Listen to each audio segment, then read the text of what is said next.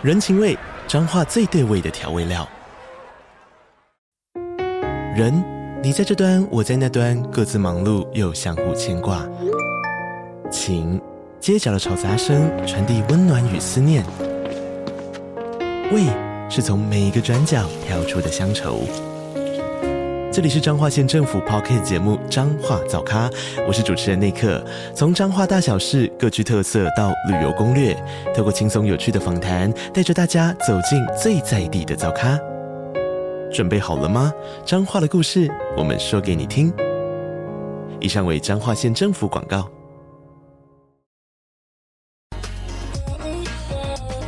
这句英文要怎么说啊？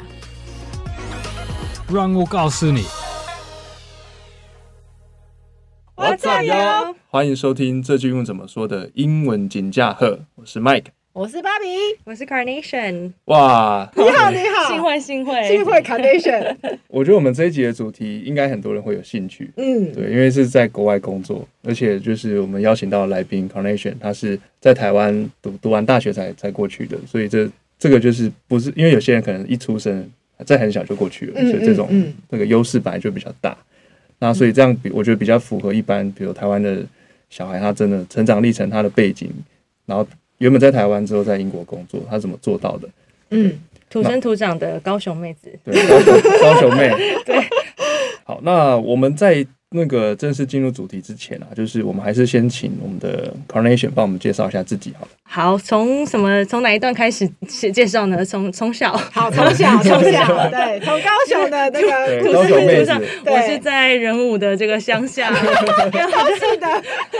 要 要小时候本来嗯，现在三明区开始，要呃好，就是我的我的历程比较特别一点，是因为我不我一般人就是可能呃上完大学以后就是直接就去读研究所嘛，但但我自己是想说，因为当时就是并没有特别，就我不太想做研究，所以我觉得研究所对我来说就是研究，嗯、所以当时可能也是一知半解。然后，但我就觉得说，我想要先去呃，就是社会里面卡位，先去找一个。嗯呃，位置，然后存一点钱，然后去看看这个市场是怎么样，然后我再再来想。当时也没想太多，所以我先读完大学以后，我就去工作了三四年。嗯，然后三四年之后，就觉得好像生活稍微有一点点呃，就是呃，职业上面稍微有一点瓶颈。然后我也是想说，因为一直有一个梦想是想要去国外生活，我想说，那我就是试试看，就是投国外的学校，还有国外的呃，就是工作机会。嗯，那就刚好就是得到了，就是国外这个。呃，英国学校的机会，所以我就先去读书，然后读完读硕士，读完以后就是又去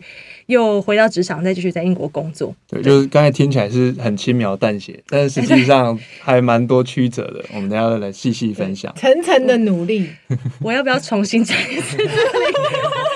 轻描淡写，因为因为等等下我们还是会提到嘛，所以我们我们就就等一下。反正重点这这一段的这一 part 的重点就是 我的工作经历是从就是我先大学就是在台湾一直一路读到大学，嗯，然后就是在台湾工作，然后我也外派去了大陆工作一年，嗯，然后在大陆其实我想说，那我就是要再继续往海外走，嗯，所以我就去英国读书，然后读完书以后，我就在英国找到工作，所以我就现在一直到呃，就是从近两年就是都在英国工作这样子，嗯嗯嗯嗯，所以是一个比较三明治的的这个历程。嗯，对。那我先跟跟我们的听众就是讲一下我们今天会聊的主题哦。那大概会有六题。那一开始我们可能会先问说，诶，那个我们的 Carnation 他怎么在英国找到工作？这可能是蛮多人会在意的。那在第二题就是，应该也是最多人会有的心理障碍，就是我们在申请工作之前，那英文一定要特别准备嘛？那他怎么他他在这期间怎么做准备的？那再就是，实际在工作之后呢，工作中用到英文会很困难嘛？就是你要好到什么样的程度？这点也是一堆人不确定。再就是会聊比较轻松的啦，就是。比如说英国的生活啊，工作的文化啊，跟台湾有没有什么差别？英国的生活真是轻松的吗？不太轻松。对，可能有一些有一些那个迷思可以破解一下。对，然后再来就是也是比较小的小的题目，就是比如说英式的发音对台湾人会比较难学习嘛？这个因为有些我们台湾人应该比较习惯听美国美国口音嘛，那其实还是会有点不一样。那最后一个就是。如果你未来就是有兴趣啊，嗯、或是你的小孩真的说，哎、欸，他真的想再出国工作，那我们的 Carnation 可不可以给他们做一个小小的建议？大概是我们今天会讨论到的主题。嗯、那我们就请我们的芭比帮我们开始提问喽。好，第一题就是，其实大家是会最想知道，因为如果没有什么人脉，或是没有什么背景啊，呃，如果从小没有在国外生活过，可是又对在国外生活或工作有梦想的话，会很想知道，到底 Carnation 是当初如何找到呃目前在英国的工作的呢？好，这一题的话，其实就是也可以有一个简答，也可以有一个详答。其实所有的题目都是这样，嗯、就是 表面上都看起来啊、哦、是一个简答，很简单，就是这样子就拿到工作。嗯、但实际上它是有一些积累，曲折，对，就是辛酸血泪史。嗯，但一定会，如果就是简单的说，我怎么拿到工作，我就是。我是有计划性的，就是我选择在选择我呃的学校的时候的 program 的时候，我就选了一个最后一个 term 是有实习的这个机会的，嗯、就是你必须得要实习。那这实习的好处就是你可以去证明你有工作经验，你能工作，你会工作，你有能力。嗯嗯嗯、所以呃，从这个实习再去转正的。那我，所以我那时候就是在一间，我就是在。呃，我我是在 Imperial College London 读 Strategic Marketing，、嗯、然后最后一个 term 我就是去一个 marketing agency 实习。嗯、那实习完了以后，实习三个月，然后他就直接他就帮我转正，嗯、然后我就开始在这里工作。简答是这样子，就是 听起来好像蛮简单的，但这个过程呢，就是我们要进入到下一段，我要详答喽。好的，好的，请详答。对，我们恕我倾听。好，所以就是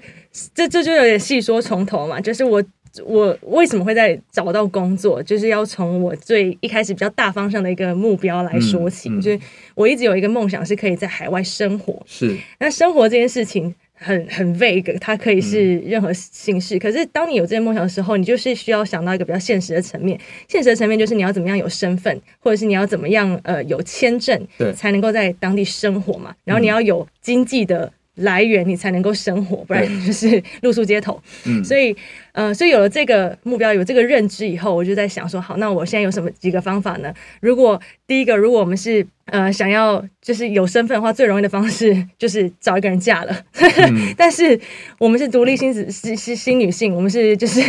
所以我们有其他的方法可以去达成这个目标，嗯、那就是我们可以透过 either 是工作或者是读书。嗯，那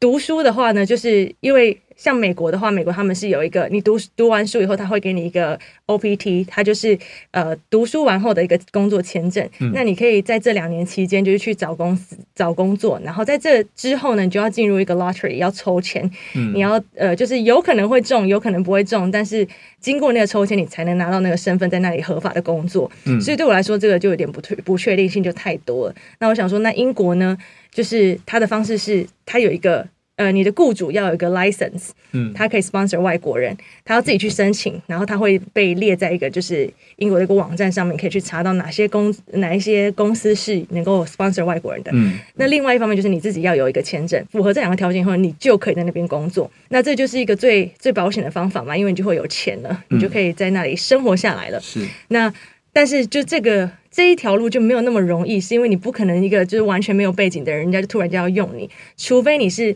比如说工程师，可能机会还大一点，因为工程师他的语言不是只有限制在英文上面，对它是城市语言，没错没错。所以城市语言的话，就是它等于说就突破了一个藩篱，那他就很有可能会被 headhunter 直接 hunt 到，然后你就可以去这个去呃国外工作。嗯，那对于我我是行销背景来说，我的文化还有语言的。呃，门槛就很高。嗯，那我就我要做的方式就是，我可能要要想办法证明自己，即便我以前做的都是国际行销，但是我可能就是要透过更多的方式，例如说，就是我先去读书，然后在读书以后呢，我就是借借由这个实习，最后一个 term 的实习，我去先去。无形无常的工作，嗯、这不一定啦，就看每个人谈到的 deal 不一样，就是也是要看你自己愿意 compromise 到什么程度，嗯、你愿意呃付出多少来达到你最后的目的。对，那我当时是选择就是无心的，就是实习了三个月。对，然后这三个月之后，我就呃，就证明，等于说我证明我自己给这个雇主看，然后他就愿意，就是本来我雇主是没有那个没有 license 的，对，他们是为了我，然后去办这个 license，然后我自己当然也是要满足一些条件，就是呃很基础，像就是语言的能力啊，雅思要要考到几分啊，然后就是呃要有他们要有一些 minimum pay 啊，然后这些等他们是一个点数制啦，就是英国是。他们透过就是，比如说，我有点忘记他确切是几点，比如说五十点好了，然后可能你英文能力，如果你雅思过了呃七分好了，那你就可以拿到十点。嗯、啊，如果你有被呃配呃不知道两千块一个月，那你可能就可以再得到十点，那就是这样去累积，然后你达到五十点的话，你就可以得到这个 visa。那所以满足这两个条件以后，你就可以在英国工作了。那我就是就是在这两个条件都满足以后，我就是成功的在英国找到工作。嗯，然后就是目前在一间 agency 里面做行销跟就是业务开发，还有呃商务开发这样子。嗯，对，真真的很厉害。对啊，因为其实其实比想象中还要没有想象中那么简单了。因为像刚才那个 Carnation 有提到，就是除了呃，如果说正常念完书是有两年的时间可以让你待在那边，那两年之后就会有一个类似那个抽奖的方式。对，这在美国的情况下是这样子。哦，美国是这样。嗯嗯、对，然后如果在英国的话，就是他以前也是有这个制度，就是他也是。毕业完后有两年还是三年可以让你在那边工作，就是用呃，就是学生后签证，嗯嗯，然后去去让你工作，可是那不是正式的工作签证，那就是这就会影响到你以后要如果要申请永居。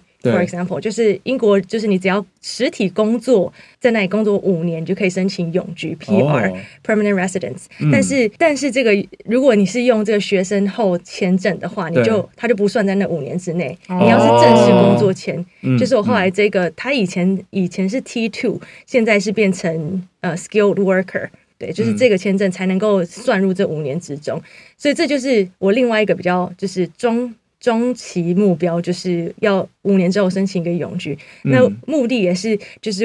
为了让我自己多一个选择啦。嗯、就是真正要不要再继续在英国生活，那是另外一回事。但是我可以有另外一个选择权，对选择权，我就拿到永居后就可以选择我要在英国工作还是在美国，或者是有英国签证。我觉得对于国际的市场也都还比较比较好。虽然现在脱欧就是 情况有点不太一样，但我觉得反而是件好事啦。嗯、当时其实我在找工作那时候也是遇到比较多的一些。政治因素，对对对，嗯、更多的困难。但我觉得，就是这些都是在 under the surface，你可能看不到的东西，鸭子划水。很多事情，像是比如说疫情的关系，那时候疫情大爆发，刚好是我刚毕业的时候，准备要找工作，嗯、这个增加了很多找工作困难。然后另一方面就是，呃，就是那个 visa，我们就是 post。Study Working Visa 这件事情是我们这一届就是之后才又 reintroduced 的，嗯、所以我就是遗珠，完全没有享受到这一个福利。我得要直接找一个人愿意 sponsor 我，嗯嗯嗯，然后又加上还有什么样子，就是各式各样，就是那种 就是让你很难在那里立足的点。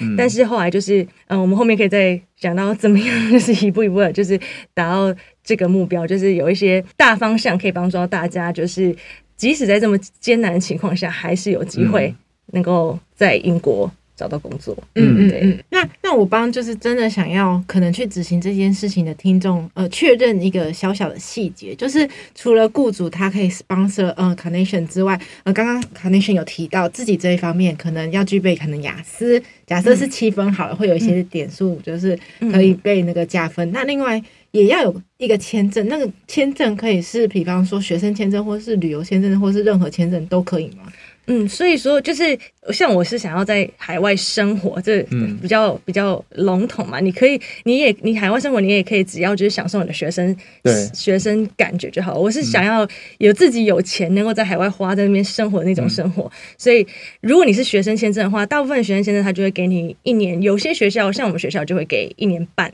嗯，所以那半年就是让你找工作，或者是让你在那里合法的居住生活。嗯，那。另外一个就是说，像就是工作签证，它就有分，呃，现像现在台湾跟英国也有合作一个那个，IMS 吗？对对对对对，嗯、就是你可以，呃，它是也是给两年哦，然后三十岁以前都可以抽。我自己也是有尝试过，我就为了得到这签证，我是有试用这种方法，我大概抽了三次吧，都没有中，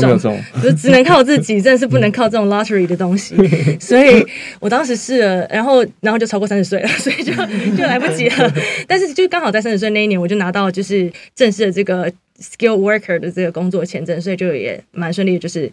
到最后算是顺利吧，就是就在这里工作，就是在英国开始工作这样子。了解了解，所以他的顺序还是就是先找到有一个 sponsor 的公司，然后他帮我们办好工作签证以后，我们才会出现拿到一个工作签证，并不是说我们在应征的时候我们就需要先具备这个。对，哦，对对，所以这这是一个蛮关键的事情，就是有。大部分的，所以你要在找工作的时候，你就要先找那些已经已经有 license 的公司，然后再来就是你自己要符合那些条件，所以它是分两个步骤的。如果你找一个公司，它没有呃这个 license。像我的公司本来一开始是没有 license 的，嗯、我就要说服他们，证明我自己是值得他们 invest 在我身上，然后去去办这个 license。然后他们他们 license 有可能不会过，这也是就是这是另外一个这是风险。对风险，所以所以你可以去，如果在英国的话，他你可以去他们呃的网站，英国政府的网站上面看，说有哪些公司是已经具备这个 license 的，那你可能就可以去投这些公司。然后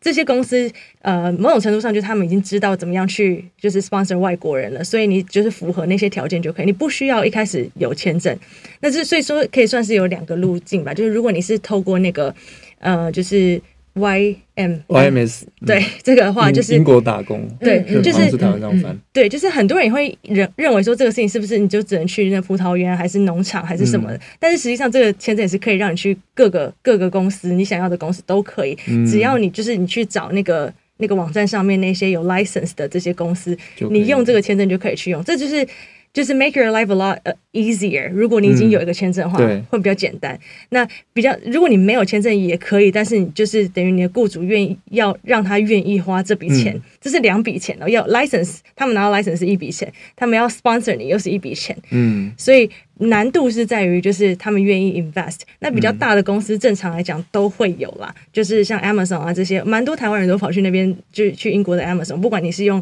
YMS 的签证，或者是用就是 skill worker。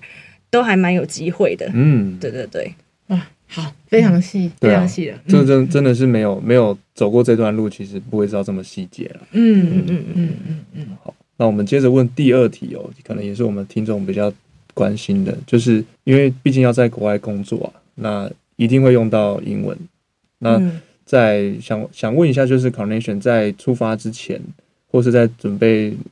嗯，准备工作的申请的时候，在英文上面有没有做特别的准备？嗯，我觉得这个也是可以说是很难说是一个很短期马上就达成的一件事情。这个是一个对从可能真的要从又要从小开始就是要有一些准备。那、嗯、我觉得有几个关键是，一个是我觉得很重要的是你要刻意的学习，任何事情都是要刻意的去做。嗯那从就是另外一个就是你要去寻找环境，如果没有这个环境，那你就去制造这个环境。然后如果有了这个环境以后，你就去融入这个环境。我觉得这是一个比较关键，就是对于我后来英文一直持续在进步的一个就是 concept 这样子。嗯。然后如果真的要说起来的话，就是一个长期的积累嘛。我从从以前从小我就是呃，因为我最小的时候英文奠基的时候是我在呃，我有去。那像是那像是补习班嘛，还是英文班？嗯、就是小时候跟外籍老师，就美国的老师学英文，那打了一个比较好的基础。嗯、但当时我不知道那叫做基础，就是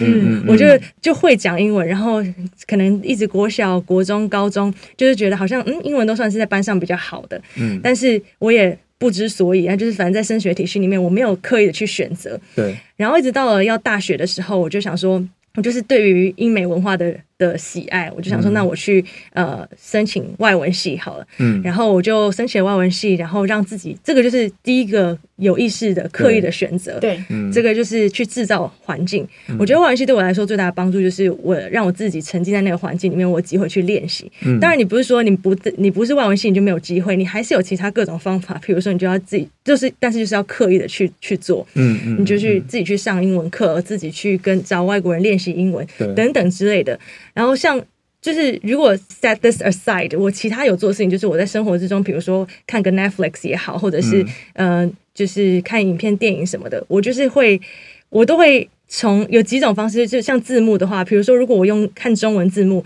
那我就会特别去听那个那个中文字对应的英文字是什么。嗯，然后我就会停下来，我自己看的时候会停下来。嗯，如果有朋友在的话，可能就要 bear with me。那我就会我会很喜欢，就是把它停下来，然后我就去就把它切换成英文字幕，看那个字到底是什么。如果我听不出来的话，我就会切；如果我听出来的话，我就直接就是把它写下来。我就我手机里面就有一个 notes，里面都是这些从生活当中。嗯，学到的单词，嗯、对我就会很有意识的去去学习去做这件事情。嗯，然后因为是在这个，因为你看电影或什么是你自己感兴趣的事情，然后感兴趣的主题，所以那些英文单字什么就很容易可以就是在你脑海中留下来。嗯，所以我觉得这是一个就是生活中我们就可以去做事情，但是要刻意的去做。对，你如果只是听过去，你你在在那环境里面，如果你有这个环境，当然你很容易就可以。就是被这个环境影响，但没有的话，你就要去让你自己在这个环境里面。嗯，所以呃，刚刚说到了大学的时候，就是在外文系里面，我就是能够让自己有这个环境，一直在英英文的环境里面学习。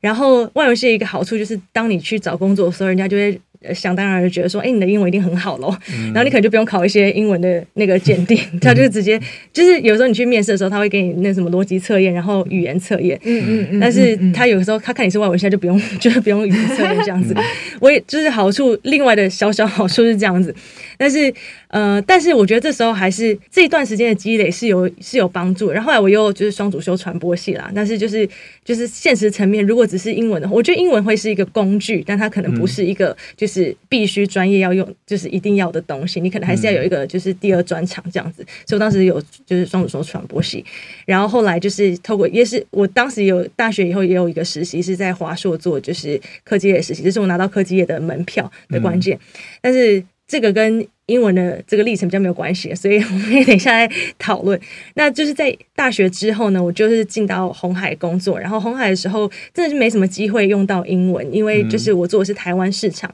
偶尔呢，可能会有同事就是接到印度同事的电话听不懂，就说：“哎、欸，可不可以帮我听一下？”嗯、这是我唯一能够用到英文的时候，或是有时候在英文 email 里面就是唠一唠几个字，真的就用不太到，尤其是口说。所以后来我有一个机会是能够到一个呃，就是雪豹科技是在他原来是大陆的厂商，嗯、然后他就是在台湾的 branch。那我刚好就是做国际市场，所以我的 team 里面有三个外国人，然后他们都是。所以，我就是每天都得要用英文跟他们沟通嘛。他们中他们会讲中文，可是中文没有那么好，所以还是得要用英文去文去沟通。那那时候一开始从从红海到这个雪豹的时候，我就是有点不适应，因为就、嗯、你知道，一年不讲英文。很少没有每天讲英文，你就会 get rusty，它就很卡，嗯、就是就生锈，没办法讲的很好。所以一开始我也是适应了一下，这就是后来我会讲到说，就是你如果要用英文的话，你必须要 constantly 有用它，然后要 consciously 用它。嗯，然后所以在这个时候，我就开始又把英文 pick up 起来，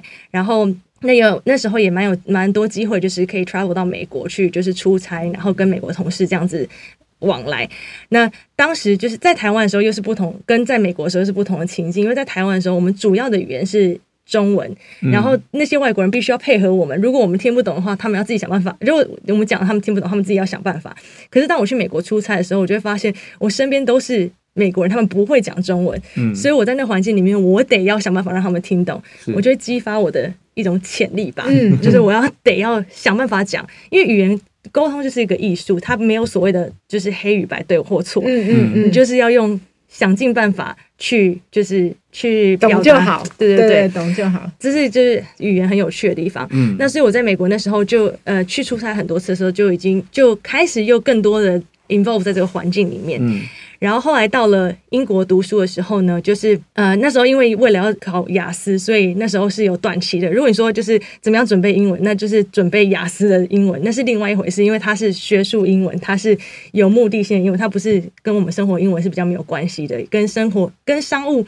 可能也没有那么正相关，嗯、那么直接的帮助。但是为了准备这个考试，我是有做一些就是呃练习也好，或者是准备也好，我有去上课，嗯。就是这个是为了考试，为了拿到那个实际的分数，这也是唯一一个就是语言可以量化的地方。就是你透过考试，你可以知道你的成绩有没有进步，你你的英文有没有进步。嗯，那那时候。呃，考完了雅思以后，就是到英国去读书的时候，我那时候选学校，我有刻意的选，我就说，我也强调很多次，我都是在刻意，你要去刻意的做事情。嗯，所以我就刻意选了一个学校，它是以就是以多元性著名的，就是 diversity，他们非常注重 diversity，所以他们不会有，因为我听到其他的同同学在在其他学校里面有那种，就是一整组小组讨论，全部都是。你可以用中文讨论的情况，oh. 我就不想要这种情况发生。我希望我我今天是去英国留学，嗯、我希望就是我还是能够用得到我的英文。所以我当时也是除了选系的时候选这种多元性著称，他们呃我们学校就是有刻意的在分组的时候会把国籍打散，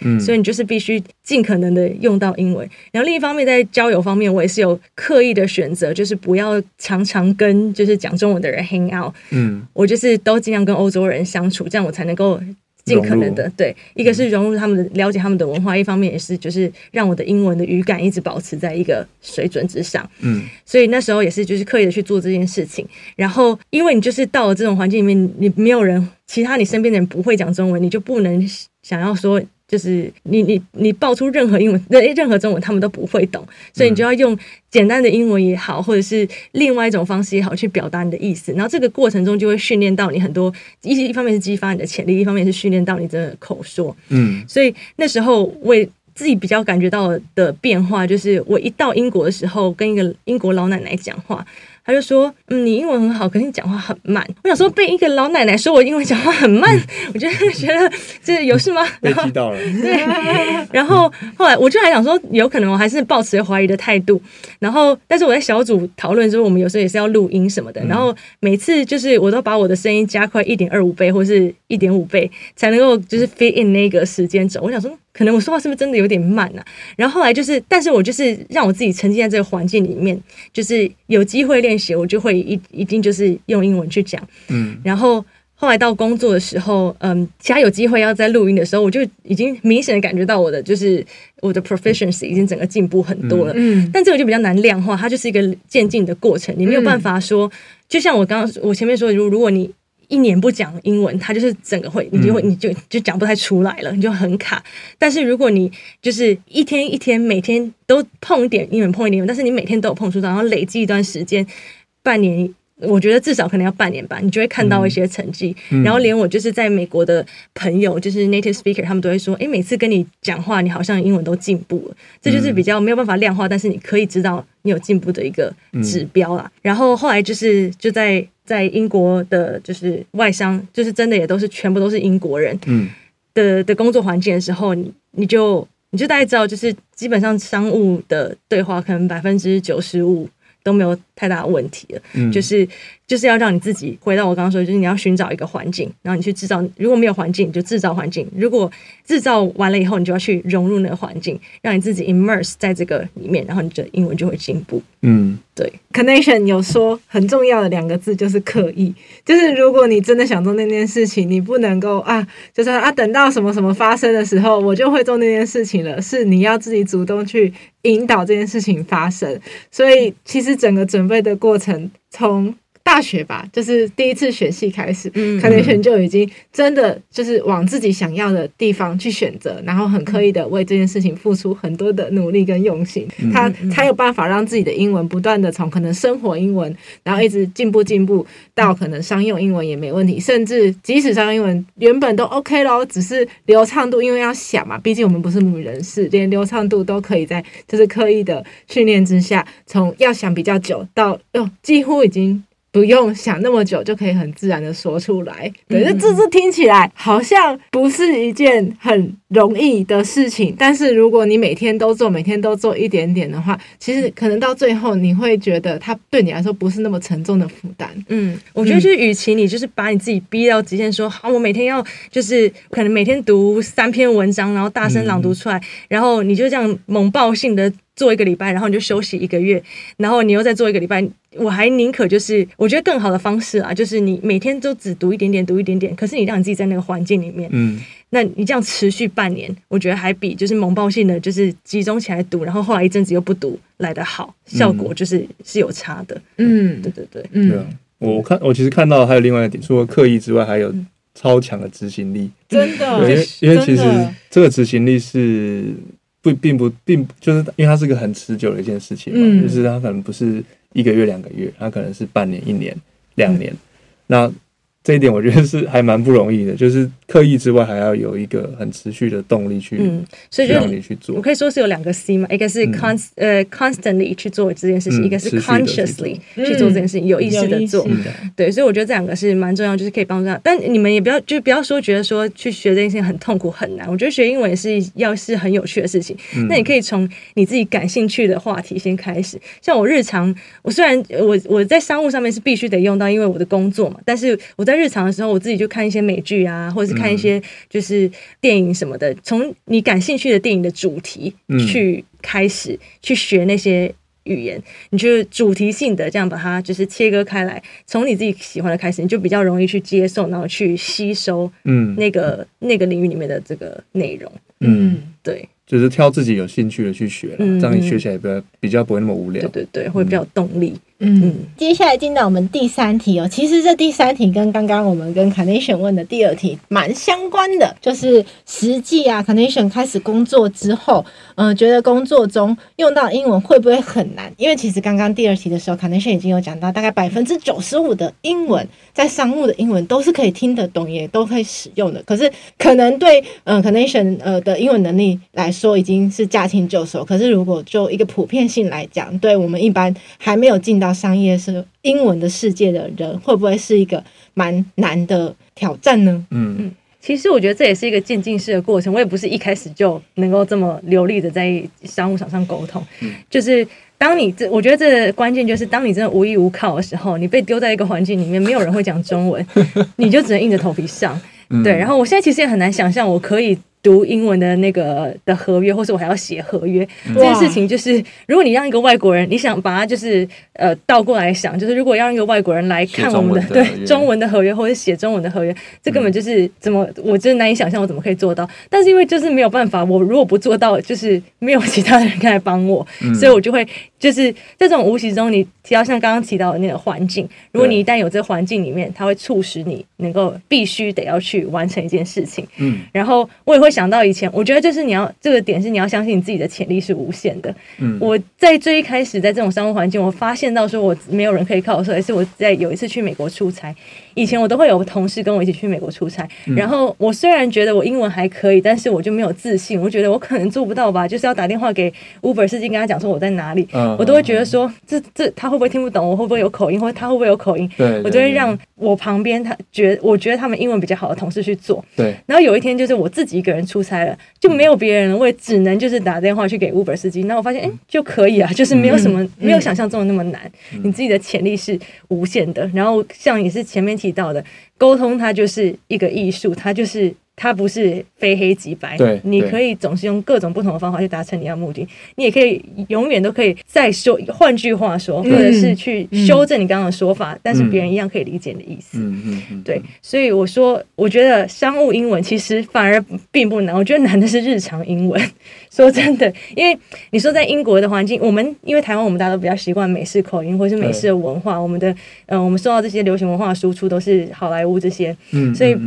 我们习惯的用语也好，口音也好，都是美国的。那你在英国的话，你说就是就像口音这件事情好了，就不仅仅是。呃，就是英国各地的口音，伦敦自己东西南北的口音都不一样，哇，然后东西南北就不一样，对，差很多，然后就会有一点难懂，然后你就加上就是语速，他们因为他们自己跟自己的人对话，就会像我们现在讲中文，就会讲的非常的快，嗯、比平常还要快，所以语速也是口音。也是，但是就是我觉得这些都还是其次，语速跟口音比较难的，比较难懂的是他们那些文化背景，还有一些共同的记忆。嗯，他们可能如果想要讲一些他们小时候听过的某一首歌曲，或者是某一件事情，你就没办法 catch 到他们想要说什么，然后他们以后又会用不同的。谚语俗语来讲，所以日常生活你要去跟上他们的话题，反而是比较难的。商务里面，你大概你在那里那个环境久了，熟悉了，你当然自然就会把它 pick up，就会知道八九不离十会是那个范围。对对对对对。这让这让我想到三个字：求生欲。对对，真的可以这么说，可以这么说。那不会想放弃吗？还是就真的已经被逼到没退路，也没办法放弃？在日常对话对话之中，就会就是假笑啊，就是大家在笑，赶快笑，赶快笑。察言观色能力，对对对对，增进，没错。那商务就还好，商务就是我就说，你大概就是八九不离十，就会是那些。相关的用语就是行话，这些你久了就知道。但是日常生活就是会需要一点积累了。你真的也不能怪你，就是你没有在那个环境里面生活过，就很难。嗯嗯，对。你可以的方式，你可能就是看一些英国的剧。以前我是看美国剧嘛，所以我对美国的，我如果对美国，我跟美国人聊起来，日常对话还比较能聊得起来，因为我们受他的文化影响比较大嘛。对。但英国相对就比较难，那这是需要时间去这个熟悉跟了解的。嗯，对。原来是这样，唐宁街之类的，什么一切都是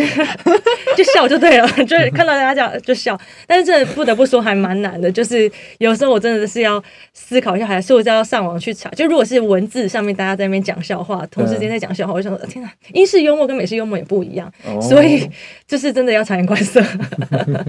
对，慢慢来这样。所以听起来感觉商务的英文就是反而是听起来它的情境是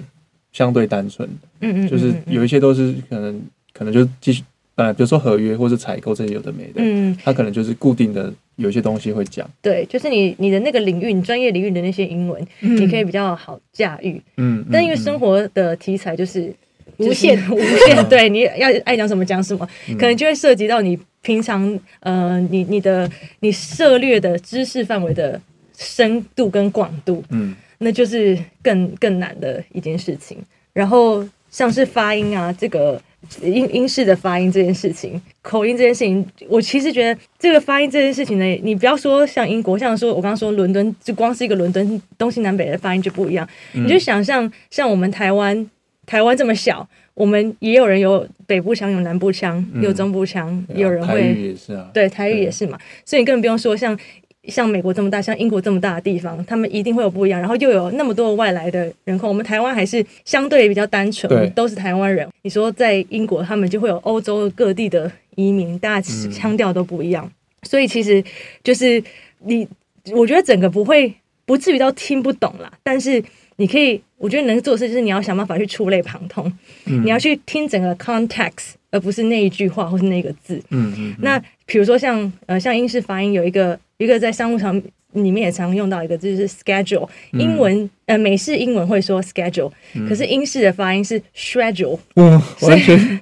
完全不知道。因为说好听，你第一次听到想说，嗯、呃，这是什么？就是 schedule 吗？对，schedule，它是它不是 schedule。就不一样，但是你第一次听到会想说，哎，是什么？可是你，你如果就已经在那个 context 底下，你就是在讲你们的，嗯、在讲商务的东西，你大概八九不离十就可以猜到说，哦，对了，应该是就是那个意思，对。嗯、所以有时候是要就是看上下文，文章的话就看上下文，然后如果是对话的话，你就是听整个 context 去了解，嗯、对。所以，然后其他其他比较难的话，你可能就当然就是英美的发音的差别，当然就是我觉得最明显的是 R 的音嘛。嗯，就是 friends 就会变 France，然后 class 就 class，water water 这样之类的。嗯、那但他们这个口音还不仅仅就是只有这样子，大方向小小智就是他们还有，虽然说现在没有对，嗯、还有像阶级好了，就是他们没有明显的讲出阶级这件事情，但是那些 upper class 或者是那种 royal family，、嗯、像女王的那个发音就是他们所谓的 standard 的发音。嗯、那其他像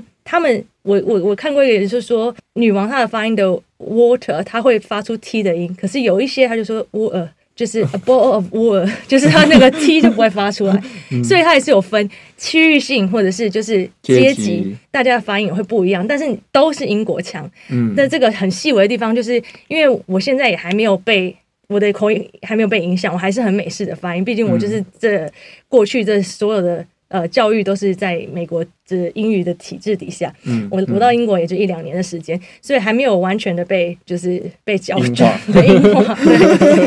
我觉得可能还需要需要时间了，但是也是要下意识的学习。我现在就会偷偷的，就像我刚刚听到这几个字，嗯嗯，我就会偷偷的自己练习，就是在没有人的时候，就是念念念看念念看，但我还不敢。我也是，就是这好像又重新回到刚开始学英文的时候，就有点当你还没有自信的时候，就不太敢把它讲出来。但是你可以自己偷偷的练习，然后等到你就是。觉得哎。诶你可以录下来啊，或者是你可以自己检验一下，觉得嗯好像差不多可以，就试着讲讲看。嗯，然后有一个我觉得比较大的差异，就是也是很日常会用用到，就是我如果在美国就是去吃早餐的时候，我就去 Starbucks 买一个可颂跟一杯拿铁。嗯，那我就说 Can I have a cup of latte and a croissant？嗯，那他们就会懂。那我把这样子的口音拿去英国，我问了，我如果用这个口音讲，十个有九个会说 Excuse me，可以再说一次吗？我要说什么呢？我要说 Can I have a cup of latte and And croissant 就是 latte 跟 latte，croissant 跟 croissant 就是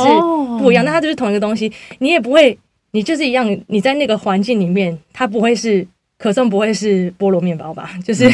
你大家还是可以理解那个口音的差别。所以就是在那个要去看比较大方向的 context，你就比较理容易去理解。嗯、那有另外一个方法可以去破解这些口音，或是习惯这些口音，是你要了解它的 origin 在哪里。嗯嗯，嗯就是大家讲他的母语都会有一个 tendency，你会有自己会会自己的 grammar，自己的文法。那像我们台湾人就比较不会发 th 的音嘛。嗯。因为我们的我们的注音符号里面就是没有的音，我们只有死或者屎的音。嗯嗯所以我们就会说 thank you thank you，还是说什么呃、嗯、那个 sweet 之类的。嗯、那一样这件事情也在其他语言里面也是有，比如说法文，法文他们就不会发 h 的音，嗯、所以他们 hotel 就会说 hotel，然后或者是 th 音他们也不会发，他们会发成 z 的音。所以说 the the 他们就会这样发。嗯，那你如果听到这个音的时候，你就大家可以猜到，这也是我自己日常的一个乐趣，就是我会听口音猜他们是哪里来的，真的很好玩哎，这件事情真的很好玩。所以你就知道他的，因为你知道他们发音里面没有这个东西，所以他会发成另外一个样子。那你就把它就是稍微反转回来，你就知道说哦，他可能他讲的其实是什么啦。自己在转译就对。对对对对。然后西班牙语也是一样，就是西班牙语他们可能就会像我们英文里面 like 那个你字尾的 e 是不会发。音的嘛，但是在西班牙语的话的他们的拉丁语系，它是会发音的，它会可能发成 likey，、嗯、所以你听到有人在讲 I likey 什么的话，你可以大概知道他可能是拉丁语系的人，那你就可以把它 convert 过来，就说哦，他应该是在讲 like 啦，嗯，对，所以用这种方式去拆解、去猜，说他们大概就是实际上要表达什么，所以口音就不会有那么大的影响。我觉得你外可以斜杠。斜杠人类观察家，或是语言学，我非常非常爱观察这种 社会观察，很好玩，很细腻的观察。对对对，嗯，好，我想到一个可以延伸问的问题，就是这可能是帮忙问出一个心理的恐惧啦，就是那个我想知道，就是像外国人，像商务场合啊，假假设说你真的英文没有那么流利，嗯，那他们的包容度是高的吗？嗯，这很重要哎。嗯，就我的观察，应该还是蛮高的。他们如果他们真，他们呃，就像这这件事情，可以从怎么看？从雅思来看哈，雅思你去考雅思的时候，他你的口音是不会算算分的。嗯，他是要看你的发音，不是你的口音。嗯，所以你有浓的很浓的台湾腔，你说 Thank you，他也不会扣扣你分。嗯，那这就是某种程度也是一种政治正确的表现。就是如果你在商务场合，有人因为你的口音在那边。Make any comments about your accent，或者是他就是针对这个说了什么，那他其实就是很不专业的。嗯，他们应该要就是能够，就是他们的对他们是会愿意去理解的。OK OK，对，所以我觉得你不用太太担心，就是口音会怎么样，就主要是敢讲，你只要敢讲出来，就是因为沟通是一个很及时的事情，你可以随时去修正。如果你讲 Thank you，人家听不懂，你说呃呃 say say，就是再试一次，再试一次，人家就会嗯嗯渐渐的就会懂你的的意思，他不会。正常来说，一个有礼貌的专业的人，嗯，他是不会对你的口音有任何的，就是 comment，嗯，对，然后会也会是比较包容的方式。了解，嗯，就即便是工作商务的场合也是，对对对，OK，这点我觉得还蛮，嗯，蛮重要的，嗯，我觉得就是我们脸脸皮要厚一点，敢讲以后，先求有没有天下无敌，对对对对，有没有天下无敌？没错，就是敢讲出来再去修正嘛，先把它先试着讲讲看，而且你讲出来才知道你。讲对还讲错？如果你都不讲出来，你永远以为你讲的那个是对的，嗯、然后你某一天讲出来说啊错了，就你可能会觉得啊不好意思或丢脸什么。错了这么久，对对对对对，不如早知道。嗯嗯嗯，所以可能一切还是取决于你在工作上的那个专业程度。就是如果你今天进去是因为你可以胜任你的工作，而不是你讲一个全世界最漂亮的英文。对对对对对，其实口音真的不是太大的问题，大家不用太担心。那如果说就是那这些专业的。字词就是这些，都是可以透过你自己平常去练习。就是你在这个行业里面，当然就会知道这些专有名词，剩下的文法什么的不会影响整个语句或是你表达的意思啦。这是沟通方面。当然你说要在 email 上面那些，如果你有时间，email 是你有时间可以来来回回修改去写的嘛，那你就要更注意一点，因为这也是一个专业度的展现。嗯，你可以花时间去 proofread，然后现在也可以。利用一些对 Grammarly 很好用，我都会一直放 Gram，而且 Grammarly 我觉得你安装它有一个好处，就是你久了，它那个红线出现，你就知道啊，大概是哪里错了，因为它每次对对对，因为它每次都会 correct 你，就大概知道说哦，我每次都犯这个错，你觉得自己你大脑就会习得这个习惯，就知道说啊，这个文法的下一次我就知道怎么改了。嗯嗯，对 Grammarly 很有很好用，大推大推。那我们。大概上半部分会聊到这边，嗯、就是我们上半部分主要是聊，就是比如说怎么找到工作，然后在申请工作前又要做什么准备，那以及实际工作之后再用到英文这方面的遇到实际的状况是怎么样。那我们下半部呢，就会去比较轻松了，就是讲一些 在英国的文化生活啊，嗯，那以及比如说，诶，刚才有稍微讲到一点点的英式发音。那如果我们真的想要学，因为我就可能有些人很喜欢英国腔，我要学会不会很难学？对，那最后就是呃，给想要再去出国工作的人，他们一些建议，或是建议他说他们可以先准备什么样的事情。那我们这集先到这边喽，我是 Mike，我是 Bobby，，我是 Carnation，我们下集见喽，拜拜。拜。